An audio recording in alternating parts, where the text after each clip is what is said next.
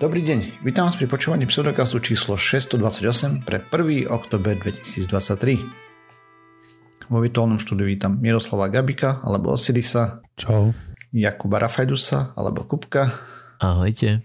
A ja som Radoslav Vlasatý alebo Martyr. Čaute. Sme podcast do vedia a skepticizme. Vede sa nevenujeme profesionálne. Takže ak nájdete nejaké nepresnosti, nezrovnalosti, píšte na kontakt zavinač pseudokast.sk a my sa doplníme, opravíme v jednej z nasledujúcich častí.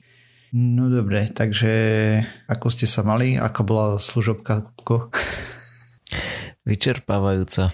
A hmm. Povedal by som to tak, že letieť 12 hodín kvôli jedlu sa veľmi neoplatí, asi vo všeobecnosti, ale tentokrát sa to oplatilo. OK, že také dobré jedlo bolo, či čo? Áno, áno. Va- varia tam výborne.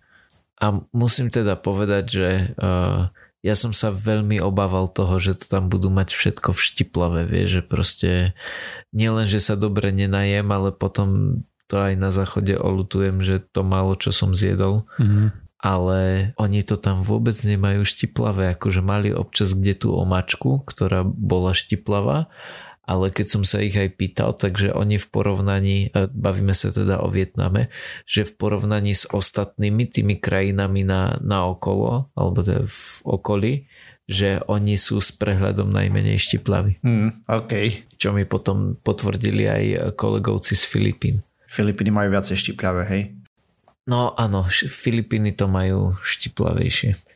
A tiež som zistil, že tam nemajú nejak extra veľa pamiatok a prakticky všetky pamiatky, ktoré majú, je to, čo im nechali Francúzi. Všetko ostatné asi... si zobrali, ne? No toto práve ja vôbec netuším, ako to tam vyzeralo pred tou francúzskou op- okupáciou, lebo všetky veci, ktoré nám ukazovali, že toto je pekná stará budova, postavili Francúzi. Toto je pekná stará budova, postavili Francúzi.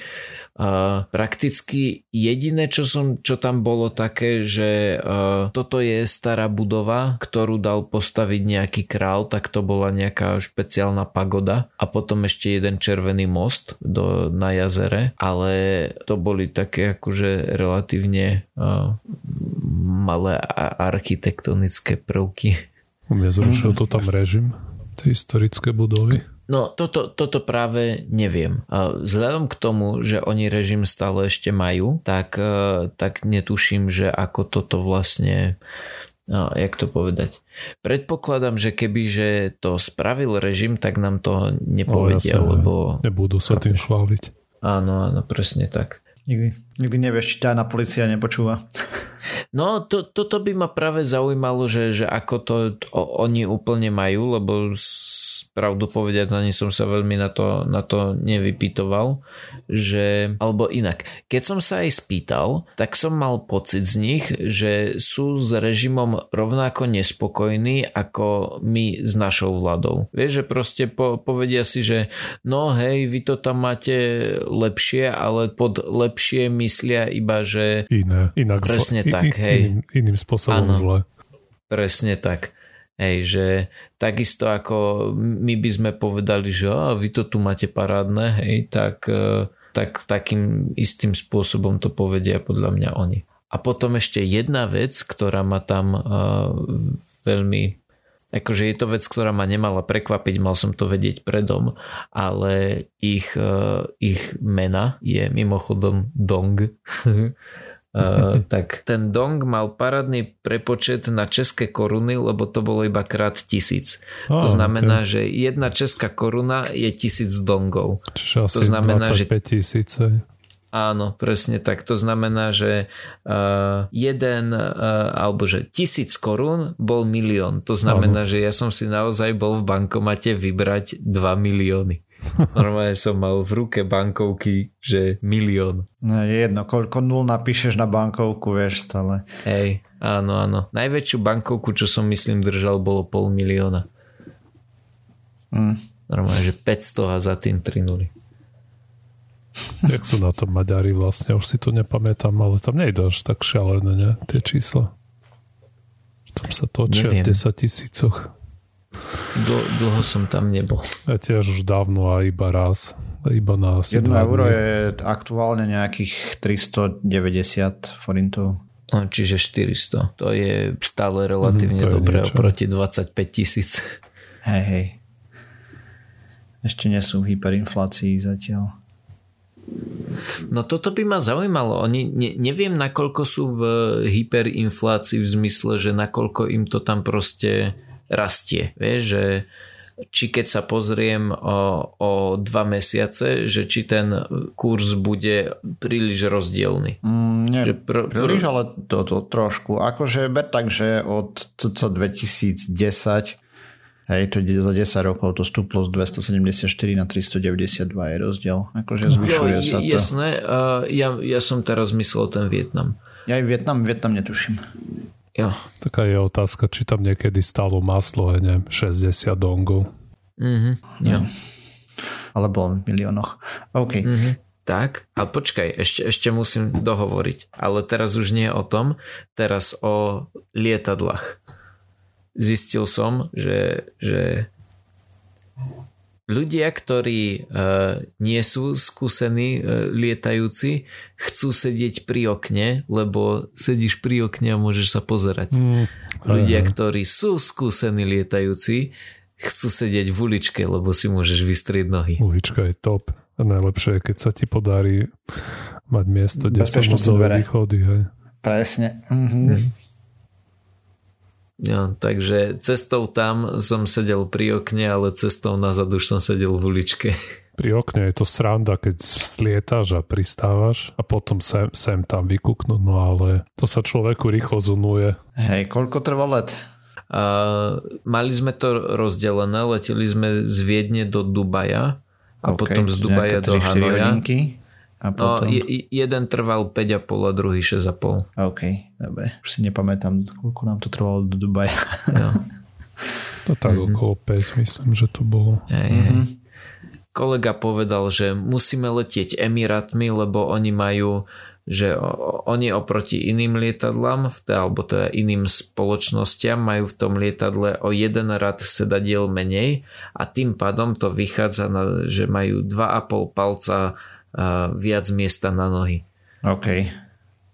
Že musíme ísť tým, lebo máme viac miesta na nohy. Čo je ale problém je to, že ja som zvyknutý v lietadle spať tak, že ja opriem čelo o tú, o tú stoličku predo mnou, že sa proste tak jak Hmm. opilec, bola vieš, proste len sa buchnem. Presne tak bola ďaleko a, a ja som bol príliš predklonený a nemohol som spať. Á, to Celé sú zle. problémy. Hej, ako Mhm. rozumiem, ma to celkom pobavilo, že takýto issue si mal dať nejaký vankúš tam nastakovať dopredu, že by si to, ale to by asi nebolo veľmi funkčné. No ja. Skúšal som všeličo a nakoniec sa mi to podarilo, však nakoniec som celkom fajn pospal. To je ináč zaujímavé. Vy ste niekedy leteli takto, že, že dlhý let cez niekoľko časových pásiem? Uh-huh. Áno. A ako ste na tom boli s eh, jetlagom? Že ako ni- nič. veľmi ste si potom museli sa si zvykať na nový čas? Lebo ja som sa toho... No, hovor. Ja vôbec, akože ani raz som si to nevšimol v princípe. No, ja som sa toho veľmi obával a nakoniec úplne, úplne v pohode. Aj, aj. No my sme tiež leteli na Kubu a Mhm. Tiež uh, si nespomínam nejak špecificky ani tam, No. ani nás, že by nás to z- Mhm. zničilo. Ale myslím, že to No. prichádza potom s vekom, že neviem, keď máš 45 napríklad plus, takže Mhm. to ťažšie znášaš. Jo, môže byť. Lebo ja som bol, samozrejme, že som bol unavený, jak No prasco. to je jasné. ale, ale proste bol som len, že unavený. Nebol, nebolo to také, že by som teraz o, ešte mám slovenský čas. Proste keď sa zotmelo, tak som šiel spať a ne, nemal som s tým problém. My sme to tak riešili aj, že keď napríklad s tabacom išiel naspäť, tak už jedno, kedy sme prišli domov, som počkal až do večera, hej, že pokiaľ Áno, pôjdem spať. presne A keď tak. som išiel tamto, takisto. A no problém. Akože ten Jo. deň jeden si taký, že už máš dosť, hej, ale potom Mhm. funguješ ďalej normálne. Hej. Dobre, a to sú o, moje, moje zážitky. Mhm. A čo si nám kúpil? Durianové cukriky. Teda nie sú to úplne cukriky, sú to také ako lazenské oblátky, vieš, mm-hmm. že máš takú takú oblátku, strede je plnka, hej, a, a je to, lebo keď sme tam šli, tak som vedel, že OK, durian sa tam je. A dokonca som ho aj videl na tých trhoch, že, že to tam mali. A aj sa ma pýtali tí, tí kolegovia z Vietnamu, že skúšal si durian, skúšal si durian? A že nie, nemal som veľmi prečo. A akože viem o tom, že ľuďom to smrdí a niektorým to zase naopak veľmi chutí. Tak e, ale za celý týždeň nikdy nenastala príležitosť, že by som to skúšal. No a vlastne už jak sme odchádzali a boli, bol som vo Vietname na, na letisku, že čakali sme na let a všimol som si, že tam mali taký plný sáčok tých oných, tak si hovorím, že a vezmem to, aspoň bude sranda, vieš, budem to môcť rozdávať ľuďom a povedia mi, že čím smrdí alebo nie. A tam tak som to zobral. nejaká aróma, že tam nebude skutočný durian, ne? Si, či? Si si nečítal zloženie? Nie. Však cez Google Lens v pohode prečítaš to, to je v poriadku, ja by som to mohol skúsiť, ale nerobil som to. Hej. A, lebo hovorím si, vieš, mal som to, sedel som na tom letisku a hovorím si, že no tak som zvedavý, či to naozaj smrdí tak strašne, lebo že cez ten obal, to, to sú vlastne akože tie jednotlivé cukriky sú zabalené v sačku a celé to bolo ešte v jednom veľkom. To znamená, že to nesmrdelo vôbec. Asi hovorím, že tak vyskúšam, že čo to spraví. A len som akože natrhol ten obal, proste aby tam bola dierka. Jak som to natrhol a zatlačil som trošku, že ten vzduch z toho sačku išiel, išiel, išiel uh, mojim smerom, tak som si povedal, že ty kokso, tak s týmto by som sám seba vyhodil z toho lietadla, že, že toto teda nie. Mm, okay. Takže som sa to snažil ne, nejakým spôsobom nestlačať, dal som to do batohu, batoh som dal do tej priehradky, vieš, nad hlavou, že, že to bolo fajn, nebolo to cítiť, ale vždy, keď som ten batoh mal odniesť, respektíve otvoriť, vždy, keď som v ňom niečo hľadal, tak som myslel, že ma urve. To, to, to tak hnusne smrdí. okay. Aj, aj. To sú bonusy. Tak mi nejakú nechaj, až pôjdem okolo Žiliny sa stavím. Dobre odložím si, prípadne vám to môžem poslať poštou. To by Miro má rád smradavé jedla, je mu aj olmovecké tieto, ne? Keď chutia celkom dosť, to tiež paradne zapácha. Až to je Olmovecké sírečky. Hej, neviem. Ja som to nikdy nemal. Sír. Hm, OK. No dobre. Poďme sa pozrieť na nejaké novinky zo sveta vedy a, a pseudovedy, netuším, či bude dnes, uvidíme. Takže Pripravil som si dve správy, teda jednu správu a jednu štúdiu. Takže poďme na to. Prvá vec. Osiris Rex uh, úspešne dočľapol na Zem a teda skrátka rekapitulácia. Štart 8. september 2016 a k Benu 3. december 2018, odobratie vzoriek 20. oktober 2020, 10. maj 2021 cesta domov, začala a kapsula dopadla na Zem 24. septembra 2023. Momentálne ju už vyčistili dusíkom od kontaminácie, aspoň myslím, že už to tam prebehlo do konca, ešte padne dozadu toto to, to, a začali to otvárať a tak ďalej.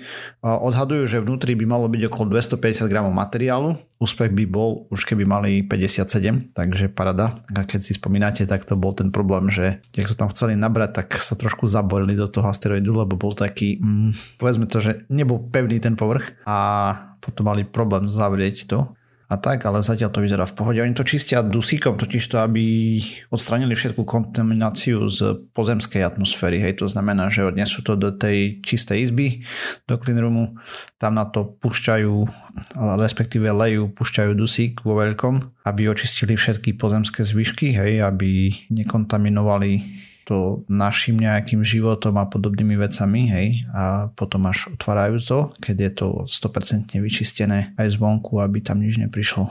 Takže tak. A potom to budú samozrejme rozdeľovať a kopec labákov na Zemi špičkových dostane šancu sa pozrieť na niečo z počiatkov našej slnečnej sústavy. Takže cool, cool, parádny úspech. Misia trvalo 2016 do 2023, takže nejakých 7 ročkov, takže parada. Mm-hmm. Taký maličký úspech.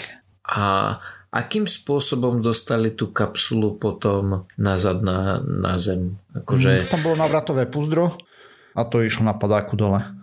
No ok, dobre. Uh, skôr to myslím tak, že oni to potom iba z toho asteroidu, na ktorom pristali, tam to zobrali a potom odtiaľ to odletelo, alebo to iba, že vystrelili smerom Zem? Tak ono to malo nejaký pohon, aj tam dali tomu mm-hmm. patričný gravitačný kopanec dobrým smerom, aby sa to zrazilo so Zemou. Mm-hmm.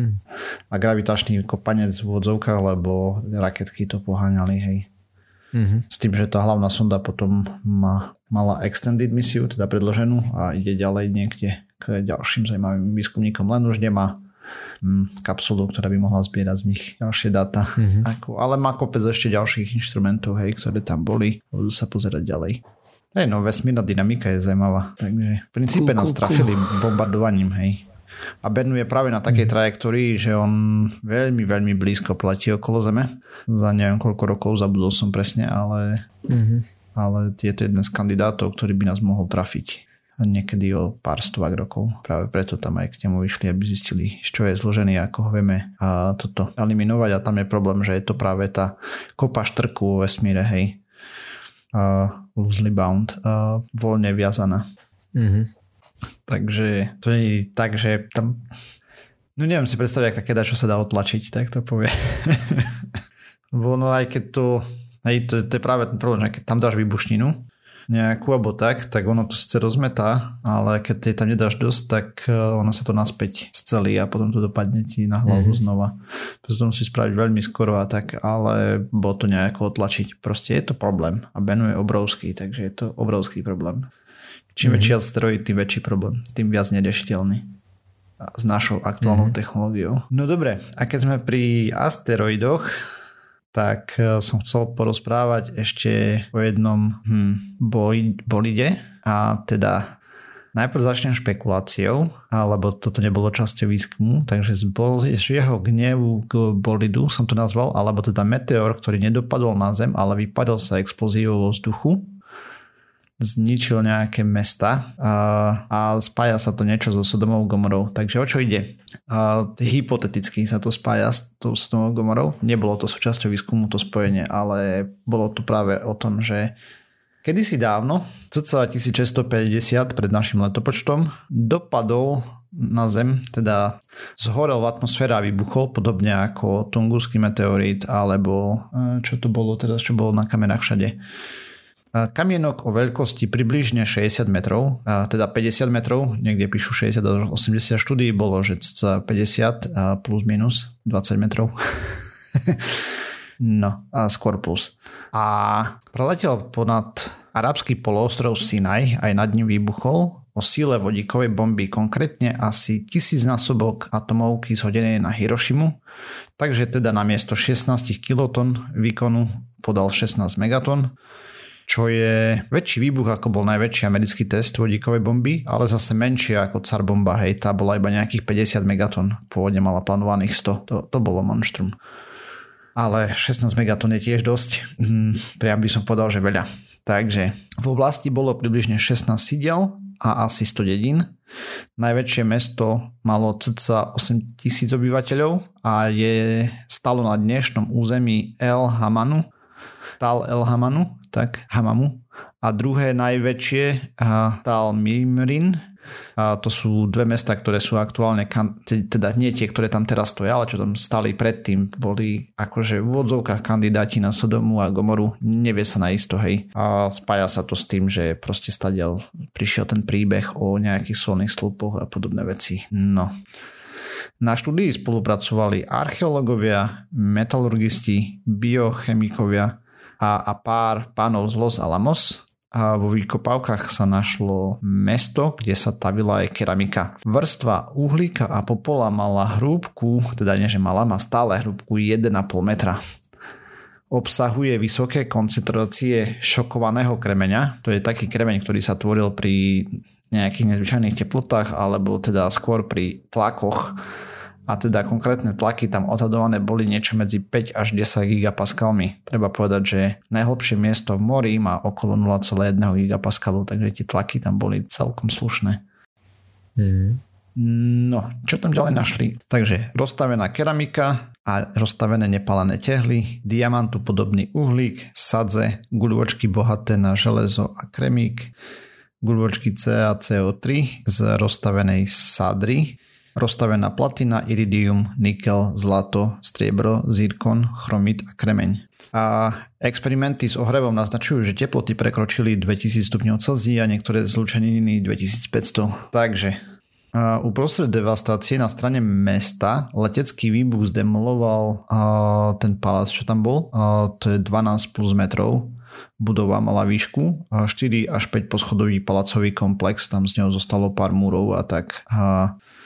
Masívny 4-metrový múr z neplaných tehal, pričom spôsobil extrémnu disartikuláciu a fragmentáciu kostry u ľudí, ktorí tam boli. A zároveň prílev soli súvisiaci so vzletom cca 4% hmotnosti spôsobil hypersanilitu, hypersalinitu a tým inhiboval vlastne poľnohospodárstvo a, a spôsobil, že 300 až 600 rokov to tam bolo totálne opustené. Proste všetky tie vesni, dediny a tak ďalej v okruhu 25 km sa, tam sa všetko vyľudnilo.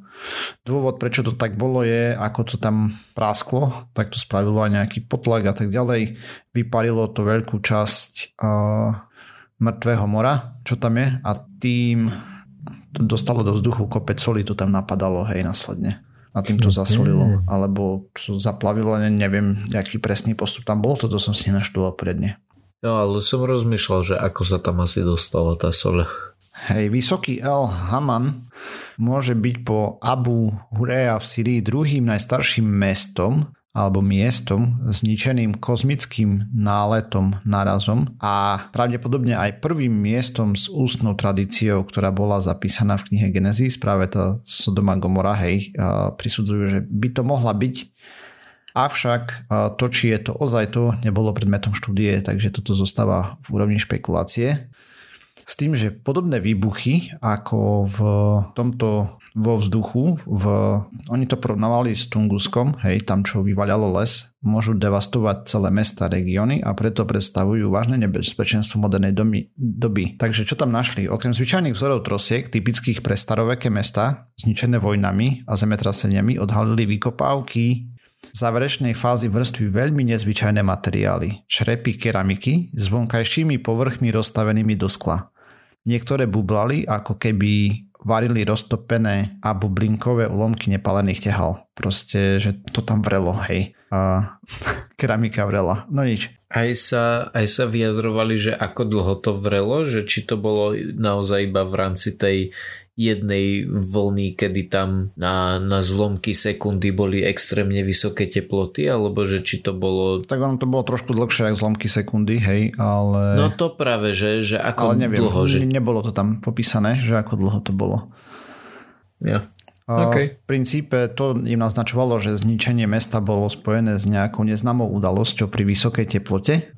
Potom tá destrukčná matrica s hrúbkou 1,5 metra tiež vykazovala zriedkajú vlastnosti, ktoré sa nenašli vo vrstvách nad ňou alebo pod ňou.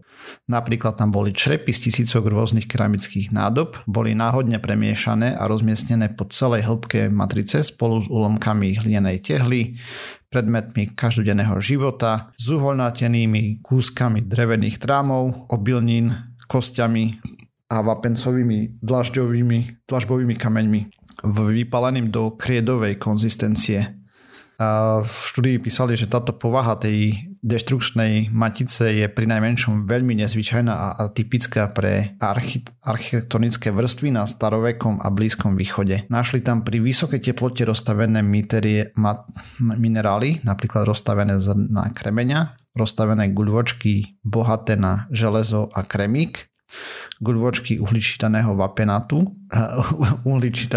uhličitanú vapenatého a sadru, rozstavené zrnka zirkonu, rozstavené chromitové zrna, potom iridium, plutonium a tak ďalej, to som už hovoril. A všetko v tmavom skle zaliate. A platina... V tmavom skle to ako keď sa v vytvorí skle. láva, hej? Hej. A, a zem plus minus rozstavilo na sklo alebo piesok mm-hmm. alebo tak, hej, a do toho zalialo proste tie veci. Mm-hmm. Platina, iridium a palladium v sedimente, vezikuly z taveniny vyslané minerálmi bohatými nákov. A vezikuly sú vlastne nejaké dutiny alebo také niečo. A to tam ukazovali skôr pri bunkách alebo tak a nenašiel som vysvetlenie, že jak to bolo myslené, ale whatever. Rozstavené železo a titan. Ďalej rozstavený sulfit železa, fosfit železa, rozstavený fosfit vapenaty a rozstavený kremičitan vapenaty, nejaký volastonit. No a zároveň ešte tam, jak to skúmali, tak vylúčili bežný vojenský konflikt v tej dobe, nenašli sa žiadne šípy, ani prakové kamene a nenašli sa ani iné zbranie. Kostry, ktoré našli, nevyznačujú známky boja. A je tam veľmi málo celistvých kostier, zvyčajne sú to úplné fragmenty rozdrvené a tak, takže, takže tak e, v prípade, že by to bol boj, tak tam používali veľmi neznáme veci na tú dobu. A zároveň oni samozrejme sa snažili nájsť najprv iné vysvetlenia, tektonickú činnosť, zemetrasenia a tak ďalej a tak ďalej, ale nič z toho nesedelo. Takže jediné, čo je najvyššia pravdepodobnosť a dôkazy tomu všetkému naznačujú, je, že buď tam spadla vodíková bomba v tej dobe, dobe, čo je asi menej prav, nie pravdepodobné a najväčšia pravdepodobnosť je práve ten bolid a na základe toho, čo tam videli, hej.